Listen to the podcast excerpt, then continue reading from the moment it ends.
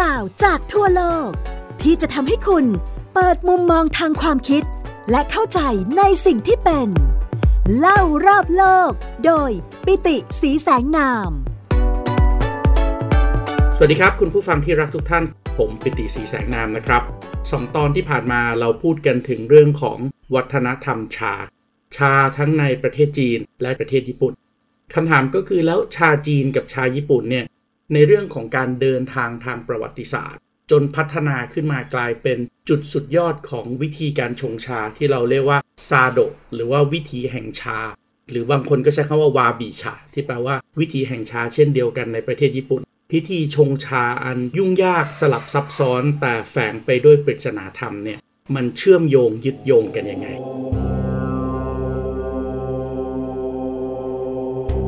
การที่จะเข้าใจเรื่องนี้จนถึงการเข้าใจเรื่องของตำนานการเกิดขึ้นของใบชาในหลากหลายประเทศเนี่ยผมว่าเราคงจะต้องย้อนกลับมาเข้าใจในเรื่องของพระพุทธศาสนาครับ โดยเฉพาะพระพุทธศาสนาฝ่ายมหายาน ซึ่งถ่ายทอดออกมากลายเป็นพุทธศาสนาลัทธิเซน หรือว่าแนวทางปฏิบัติแบบเซน ที่เน้นเรื่องของการทำวิปัสสนาญาณในประเทศญี่ปุ่น เพราะฉะนั้นวันนี้เราอาจจะพูดถึงการเชื่อมโยงระหว่างวิถีแห่งชากับ วิธีแห่งเซน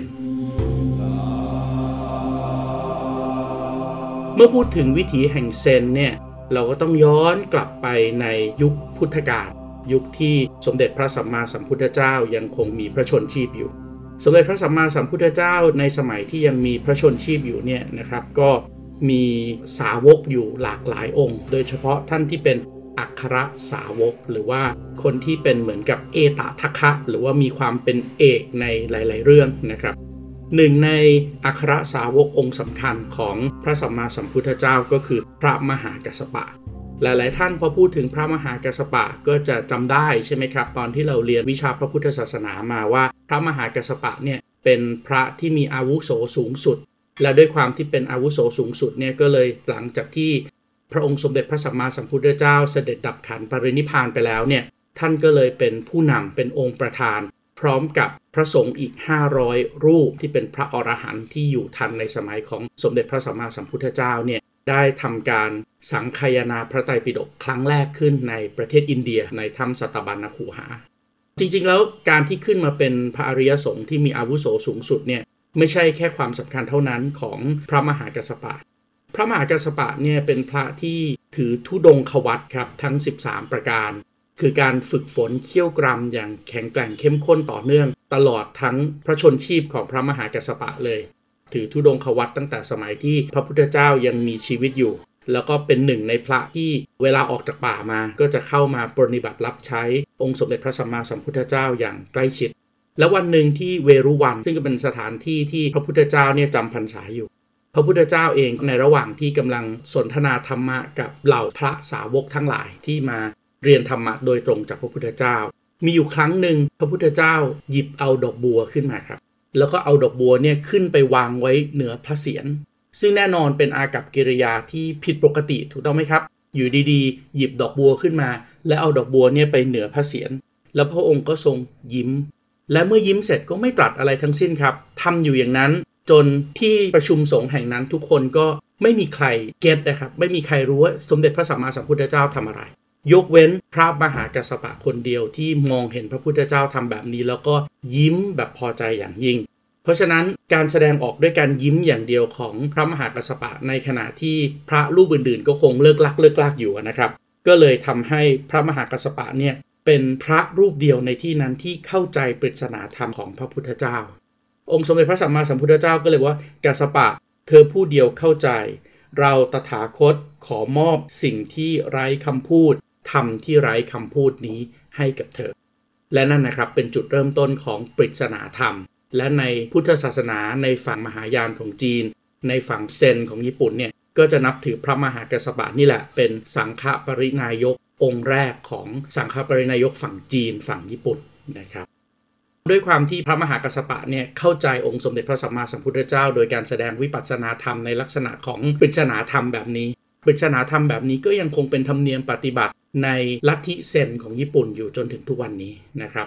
แล้วก็เมื่อลาจากองค์สมเด็จพระสัมมาสัมพุทธเจ้าไปนะครับ พระมหากัสสปะเองก็ได้รับมอบบาทแล้วก็จีวรขององค์สมเด็จพระสัมมาสัมพุทธเจ้า เพราะนั้นการรับบาตรแล้วก็จีวรขององค์สมเด็จพระสัมมาสัมพุทธเจ้าไปจากมือขององค์สมเด็จพระสัมมาสัมพุทธเจ้าเนี่ย พระมหากัสสปะเองก็ถือว่าเนี่ยคือท่านเป็นผู้รับผิดชอบพระพุทธศาสนาด้วย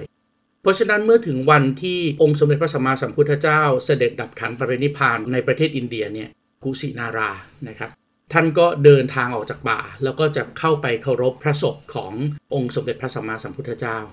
ในระหว่างทางก็เดินไปพร้อมกับคณะพระบวชใหม่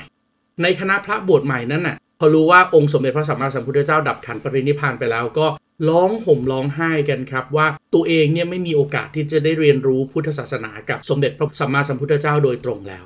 แต่ในคณะพระบวชใหม่นั้นครับมีพระแก่ที่เพิ่งบวชใหม่รูปหนึ่ง กลับหัวเราะแสดงความยินดีอย่างยิ่งออกมาเลยครับว่าอ้าวก็ดีสิต่อไปนี้ องค์สมเด็จพระสัมมาสัมพุทธเจ้าดับขันปรินิพานไปแล้ว ก็ไม่มีใครเคี่ยวเข็น ก็ไม่มีใครบังคับ ไม่ให้ทำโน่นไม่ให้ทำนี่อีกต่อไป พวกเราน่าจะยินดีกันมากกว่า เมื่อพระมหากัสปะได้ยินถ้อยคำของพระบวชใหม่รูปนั้นแล้ว ก็เลยรู้สึกสะท้อนใจครับประกอบกับที่เคยได้รับบาตรแล้วก็จีวรขององค์สมเด็จพระสัมมาสัมพุทธเจ้าไป ก็เลยคิดว่านี่แหละคือภารกิจของตัวเองที่จะต้องสังคายนาพระพุทธศาสนา จัดหมวดหมู่ธรรมทั้งหลายให้กลายเป็นธรรมที่เป็นหมวดหมู่ไม่สามารถที่จะคลาดเคลื่อนใด ๆ ได้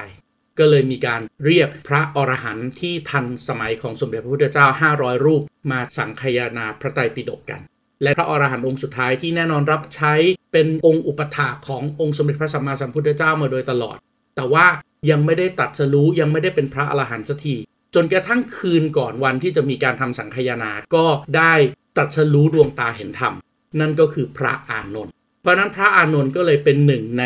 พระอรหันต์ที่ใกล้ชิดพระพุทธเจ้ามากที่สุด แล้วก็เรียนรู้ธรรมะโดยตรงจากพระพุทธเจ้ามากที่สุด แล้วก็ได้เข้าไปเป็นหนึ่งในองค์ที่ขานธรรมะในการทำสังคายนาพระไตรปิฎกครั้งนี้ด้วย เพราะว่าถือว่าเป็นคนที่จดจำธรรมะของพระพุทธเจ้าได้มากที่สุด ดังนั้นธรรมเนียมปฏิบัติของศาสนาพุทธในประเทศไทย ธรรมเนียมปฏิบัติของศาสนาพุทธในจีนจึงมีความแตกต่างกันครับ เวลาเราเข้าไปในวัดไทยเนี่ยเราจะเห็นพระประธานที่เป็นองค์สมเด็จพระสัมมาสัมพุทธเจ้า สมณะโคดมสิทธัตถะ แต่บางวัดก็จะมีการทำรูปเคารพของอัครสาวกเบื้องซ้าย และอัครสาวกเบื้องขวาถูกต้องไหมครับ ในประเทศไทยในสปปลาว ในกัมพูชา เวลาเราพูดถึงอัครสาวกเบื้องซ้ายเบื้องขวาเนี่ยเราจะพูดถึงพระสารีบุตรกับพระโมคคัลลานะซึ่งทั้งสององค์เนี่ยก็ถือว่าเป็นเอตทัคคะ หรือว่าผู้เป็นสุดยอดในเรื่องของวิชาการท่านหนึ่งนะครับก็คือพระสารีบุตร แล้วก็ในเรื่องของการใช้อิทธิฤทธิ์ก็คือพระโมคคัลลานะ แต่สำหรับฝ่ายจีนเนี่ยบอกว่าไม่ใช่สำหรับฝ่ายจีนเนี่ยอัครสาวกเบื้องซ้าย กับอัครสาวกเบื้องขวาเนี่ยเขามองว่าพระสารีบุตรกับโมคคลานะดับขันไปก่อนที่พระพุทธเจ้าจะดับขันพระปรินิพาน เพราะฉะนั้นก็ไม่ได้อยู่เรียนรู้ธรรมะกับพระพุทธเจ้าจนถึงวันสุดท้าย ดังนั้นเขาก็เลยมองว่าอัครสาวกเบื้องซ้าย กับอัครสาวกเบื้องขวา น่าจะต้องเป็นพระมหากัสปะกับพระอานนท์มากกว่า เพราะฉะนั้นในจีนเนี่ยก็เลยมีการพูดถึงกันว่า คนที่เป็นสังฆปรินายก หรือว่าคนที่ได้รับการถ่ายทอดธรรมะจากองค์สมเด็จพระสัมมาสัมพุทธเจ้า ต่อเนื่องกันมาในประเทศอินเดียจนมาถึงประเทศจีนเนี่ยมีการรับไม้ส่งทอดกันมา 28 พระองค์ และวิธีการรับไม้ส่งทอด ซึ่งปัจจุบันนี้ในพระสงฆ์ฝ่ายจีน ในพระสงฆ์ฝ่ายเซนเนี่ยก็ยังทำกันเป็นธรรมเนียมปฏิบัติอยู่ก็คือ รับบาตรแล้วก็รับจีวรของพระที่เสด็จดับขันปรินิพานไป แล้วก็ให้กับองค์ที่จะเป็นทายาทต่อไปด้วย ธรรมเนียมเนี้ยก็มาจากธรรมเนียมของพระมหากัสปะที่ได้รับบาตรแล้วก็จีวรมาจากองค์สมเด็จพระสัมมาสัมพุทธเจ้า ในอินเดียเองนะครับ ฝ่ายเซนฝ่ายมหายานาเนี่ยเขาเชื่อว่าอัครสาวกที่เป็นต้นท่าต้นธรรมของฝั่งมหายานาองค์แรกก็คือ พระมหากัสปะ หรือที่คนจีนเรียกว่า โมเฮเจเยต่อจากโมเฮเจเยก็องค์ที่ 2 ก็จะเป็นพระอานนท์หรือว่าทางจีนจะเรียกว่าอานันเต๋าแล้วก็ต่อเนื่องกันมา สืบทอดพระพุทธศาสนากันมา 28 พระองค์ จนกระทั่งถึงองค์ที่ 28 ก็คือพระโพธิธรรม พระโพธิธรรมเนี่ยเป็นชาวอินเดีย แต่ก็ถือธุดงควัตเหมือนกับพระมหากัสสปะ แล้วก็จาริกแสวงบุญไปทั่วไป ซึ่งหนึ่งในสถานที่ที่พระโพธิธรรมเลือกที่จะเดินทางไปเผยแผ่พระพุทธศาสนาก็คือในประเทศจีนครับข้ามเทือกเขาหิมาลัยเลยนะครับไปถึงประเทศจีนพอไปถึงประเทศจีนเนี่ยตอนนี้พระพุทธศาสนาก็มีการเผยแผ่อยู่ในประเทศจีนแล้วแหละ เพราะเรากำลังพูดถึงระยะเวลา 28 รุ่น หลังจากที่องค์สมเด็จพระสัมมาสัมพุทธเจ้า ดับขันปรินิพานซึ่งตอนนั้นเองก็มีวัดขนาดใหญ่อยู่ในประเทศจีนเรียบร้อยแล้ว โดยวัดขนาดใหญ่ขนาดนี้เนี่ยเราเองก็รู้จักแล้วก็ทุกวันนี้ก็ถือว่าเป็นหนึ่งในมรดกโลกของจีน แล้วก็เป็นวัดสำคัญทางพุทธศาสนาในลัทธิมหายานด้วย นั่นก็คือวัดที่เรารู้จักกันในนามเช่าหลินซีหรือว่าวัดเช่าหลิน วัดเช่าหลินเนี่ยเป็นการออกเสียงแบบจีนกลางครับ ถ้าออกเสียงแบบแต่จิ๋วแบบที่คนจีนรู้จักกันมากกว่า แล้วเราก็มักจะคุ้นชินในหนังจีนด้วย ก็จะไม่ใช้คำว่าเช่าหลิน แต่จะใช้คำว่าเซี่ยวลินยี่ เป็นวัดเดียวกันคำว่าเช่าหลินเนี่ยนะครับเกิดขึ้นจากการใช้คำหลาย ๆคำที่บอกถึงสถานที่ตั้งของวัด เริ่มต้นจากคำว่าเศร้าคำว่าเช่าเนี่ยเป็นชื่อของภูเขาที่อยู่ในเทือกเขาทรงชานเทือกเขาทรงชานเศร้าเนี่ยนะครับตั้งอยู่ในเมืองเติงฟังจังหวัดเจิงโจว มณฑลเหอหนานก็ถือว่าเป็นหนึ่งในมณฑลใหญ่มณฑลเหอหนานแล้วก็วัดแห่งนี้เนี่ยนะครับเศร้าผมบอกแล้วมาจากชื่อภูเขานะครับหลินเนี่ยแปลว่าป่าครับเพราะฉะนั้นวัดนี้เป็นวัดป่าที่ตั้งอยู่บนเทือกเขาทรงชานวัดนี้ก่อตั้งขึ้นมาในยุคของราชวงศ์เว่ยทางตอนเหนือ ก็ประมาณสักคศ300 ไปปลายจนถึง 500 ต้นๆ โดยเจ้าอาวาสองค์แรกชื่อว่าปาโถ ปาโถเองเนี่ย ถือว่าเป็นพระผู้ใหญ่ในจีนที่แม่นยำมากในเรื่องของพระไตรปิฎก เวลาพูดถึงหลักธรรมเนี่ยจำพระไตรปิฎกแม่นมาก แต่ในขณะเดียวกันเมื่อโพธิธรรมมา ซึ่งมาจากฝั่งอินเดียเดินทางเข้ามาก็เห็นความสงบเขาถือธุดงควัตก็เห็นความสงบของเทือกเขาชงชางตรงนี้แหละ ก็เลยไปนั่งวิปัสสนาขังตัวเองอยู่ในถ้ำเพื่อที่จะนั่งวิปัสสนาอยู่ในอุทยานที่ชื่อว่าวูลูมีถ้ำแห่งหนึ่ง พระโพธิธรรมาเนี่ยก็เป็นพระอินเดียมาฝึกวิปัสสนาสมาธิอยู่ในถ้ำนี้นานถึง 9 ปี นี่เรากำลังพูดถึงปีประมาณสัก 527 528 ก็คือประมาณ 1,500 ปีที่แล้ว ในขณะที่พระโพธิธรรมามาฝึกวิปัสสนาตามแบบวัดสายป่า อยู่ใกล้ๆวัดเส้าหลินเนี่ยประชาชนแถวนั้นก็เริ่มสายศรัทธาพระโพธิธรรมาเป็นอันมาก บางตำนานก็ขยายความต่อไปแล้วเดี๋ยวจะมาเกี่ยวกับเรื่องใบชาของเราครับว่า ในระหว่างที่วิปัสสนากรรมฐานเนี่ยพระโพธิธรรมเองก็เผลองีบหลับไปครับ เพราะเมื่อเผลองีบหลับไป ชาวบ้านที่เห็นก็เริ่มติฉินนินทาว่าเอ๊ะทำไมเป็นพระผู้ใหญ่มาวิปัสสนาอยู่ในป่าไม่แอบงีบหลับได้ ท่านเองก็เสียใจเป็นอันมาก และเมื่อเสียใจเป็นอันมากสิ่งที่ท่านทำก็คือ ท่านบอกว่าอ๋อหลับใช่ไหมหลับเนี่ยเป็นเพราะว่าหนังตามันมาติดกันก็เลยหลับ ดังนั้นท่านก็เลยเอามีดเนี่ยเฉือนหนังตาทิ้งซะและหนังตาที่เฉือนออกมาที่เป็นริ้วๆนั่นน่ะ ท่านก็โยนทิ้งไปพอท่านโยนทิ้งไปด้วยความตั้งใจที่เป็นความตั้งใจมั่นเพื่อที่จะเข้าถึงวิปัสสนาญาณเนี่ยก็เลยทำให้ไอ้หนังเปลือกตาที่ตัดแล้วโยนทิ้งไปเนี่ยกลายเป็นต้นไม้ขึ้นมาจากพื้นดิน ต้นไม้นั้นก็มีฤทธิ์ที่ทำให้เมื่อดื่มกินใบของต้นไม้นี้ ซึ่งมีลักษณะคล้ายๆ ริ้วของหนังตาด้วย ก็จะไม่ง่วงเหงาหาวนอน และต้นไม้ต้นนั้นก็คือใบชาครับ แต่แน่นอนนี่คือตำนานถูกต้องไหมครับ เพราะในความเป็นจริงคงจะไม่มีใครตัดหนังตาแล้วงอกขึ้นมากลายเป็นต้นไม้ได้ แต่นั่นแหละก็เริ่มเป็นจุดที่เราทำให้เห็นแล้วแหละว่า โอ้ จากเส้นทางการค้าสายไหม สินค้าที่ค้าขายกันระหว่างจีนกับอินเดียที่ไปมาหาสู่กันหนึ่งในนั้นคือใบชา และใบชาที่เผยแพร่กันระหว่างจีนกับอินเดียแลกเปลี่ยนวัฒนธรรมกันไปมาเนี่ยก็มาพร้อมกับพระพุทธศาสนา คุณกำลังฟัง เล่ารอบโลก โดย ปิติสีแสงนาม ทางไทย PBS Podcast เรากลับมาที่วัดเส้าหลินของเรามันต่อครับ วัดเส้าหลินเน้นเรื่องของการเรียนปริยัติธรรม เรียนเรื่องของคำพีเรียนเรื่องของตัวบท เรียนเรื่องของเท็กซ์ในขณะที่โพธิธรรมาเน้นเรื่องของวิปัสสนากรรมฐานเพื่อที่จะเข้าสู่ฌานเข้าสู่ญาณให้ได้ ในที่สุดความโด่งดังเรื่องของการวิปัสสนาญาณของโพธิธรรมาก็โด่งดังมาก จนกระทั่ง จ้าอาวาสองค์แรกของวัดเส้าหลินก็คือปาโถเนี่ยมองว่าเอ้ย เราเองเนี่ยจะยึดติดอยู่กับหลักวิชาการอย่างเดียวไม่ได้ ต้องมายึดติดกับหลักของการทำวิปัสสนากรรมฐานเพื่อเข้าถึงแก่นแท้ของธรรมด้วย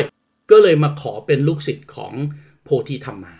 แต่โพธิธรรมาจะเป็นพระสายวัดป่ามาโดยตลอด ฝึกวิปัสสนามาโดยตลอดก็มองว่าคนที่เรียนแต่ปริยัติเนี่ยจะยึดติดและคิดอยู่แต่ในกรอบ แล้วก็คิดคิดอยู่แต่เฉพาะใน ตัวเท็กซ์ซะจนในที่สุดเนี่ยไม่สามารถที่จะคิดนอกกรอบแล้วหลุดพ้นจากธรรมได้ เพราะว่ายังคงยึดติดกับสิ่งที่มันไม่มีตัวตนอยู่ นั่นก็คือตัวอักษรที่เป็นเท็กซ์ไม่สามารถที่จะละทิ้งกิเลสตัวนี้ได้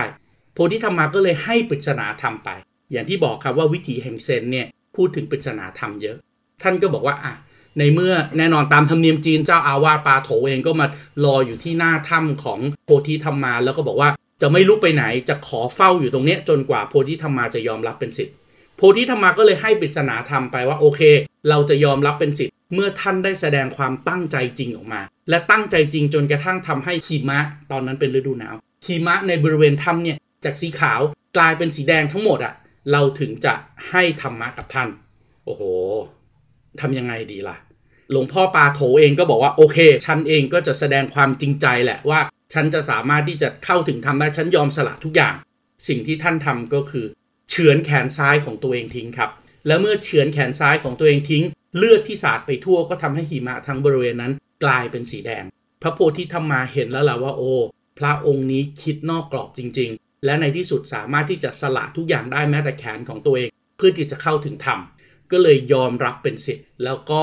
พูดถึงการถ่ายทอดหลักวิปัสสนากรรมฐาน หลักการเข้าถึงฌานให้กับพระฝ่ายจีนเป็นครั้งแรก เพราะฉะนั้น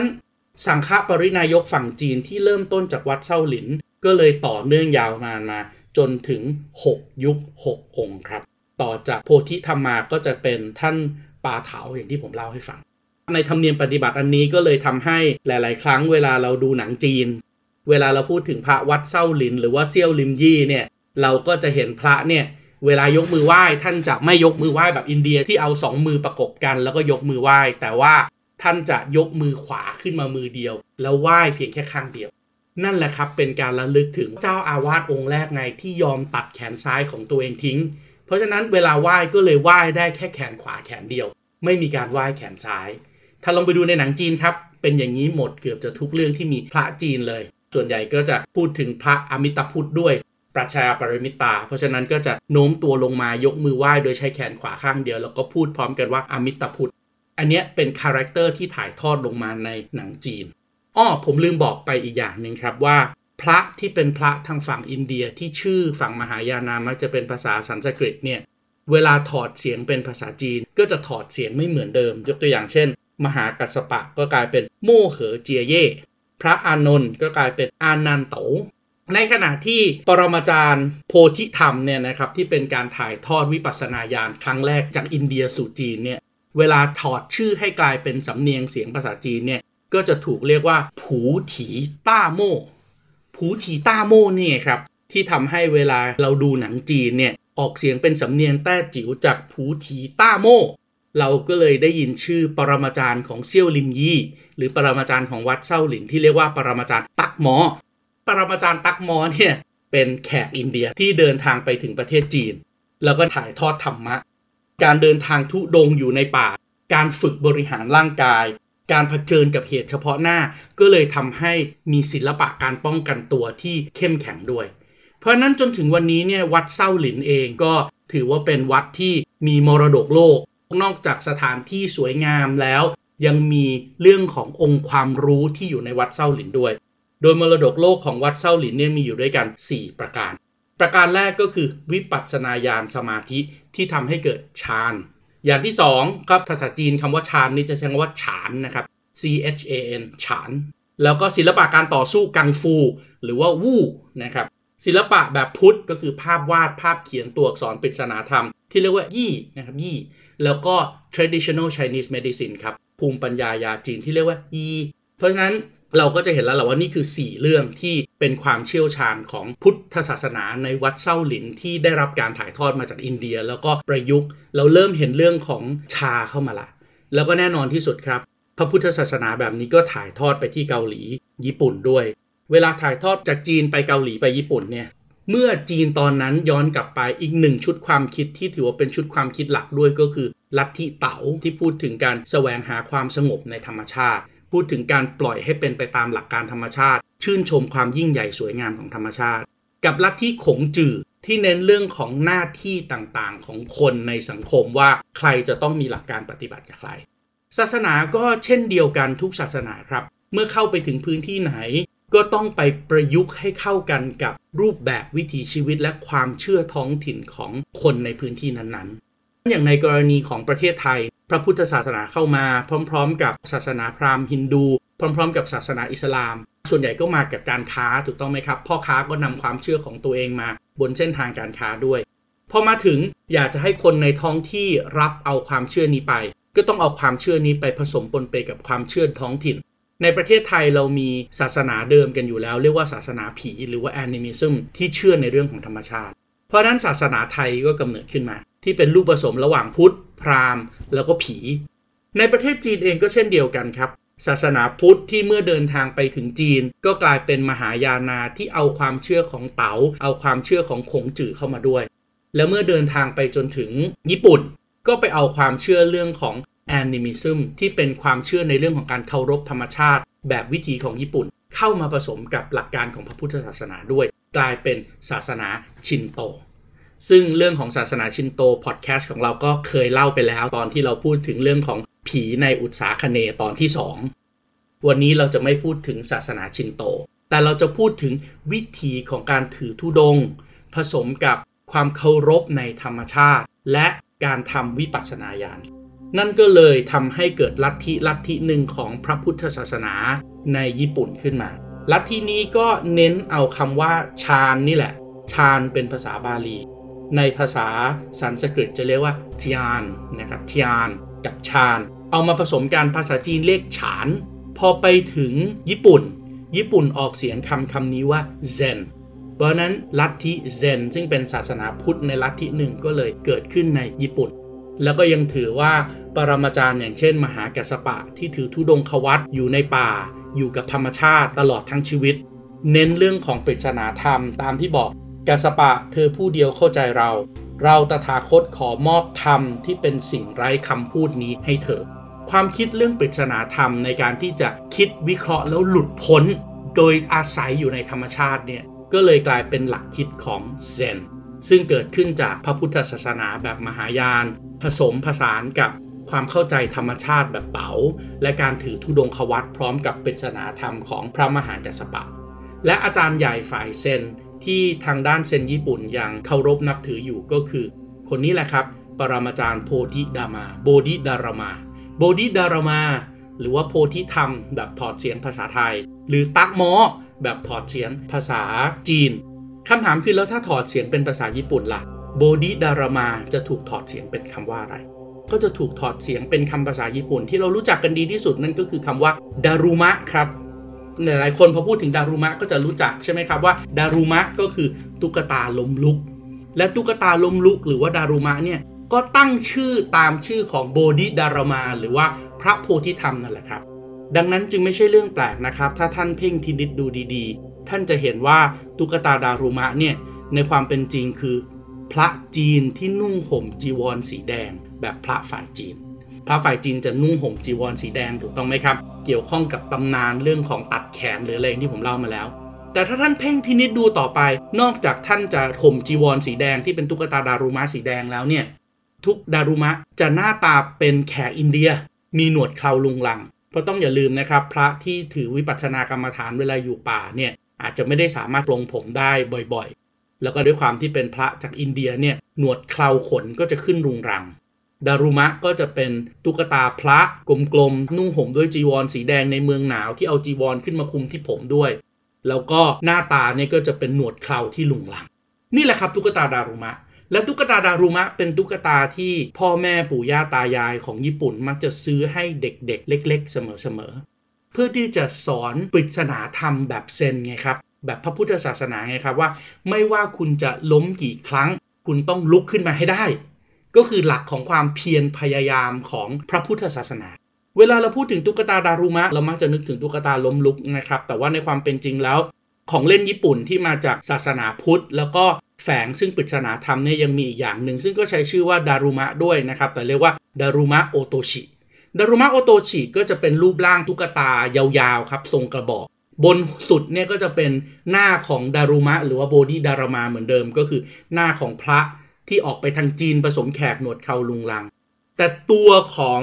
ดารุมะโอโตชิเนี่ยจะเป็นชั้นๆครับส่วนใหญ่จะเป็น 5 ชั้น ที่ตกแต่งเหมือนกับจีวร5ชั้นนะครับเป็นก้อนกลมๆ แล้วก็มีคอนเล็กๆ วิธีการเล่นก็คือเอาคอนเนี่ยไปตีให้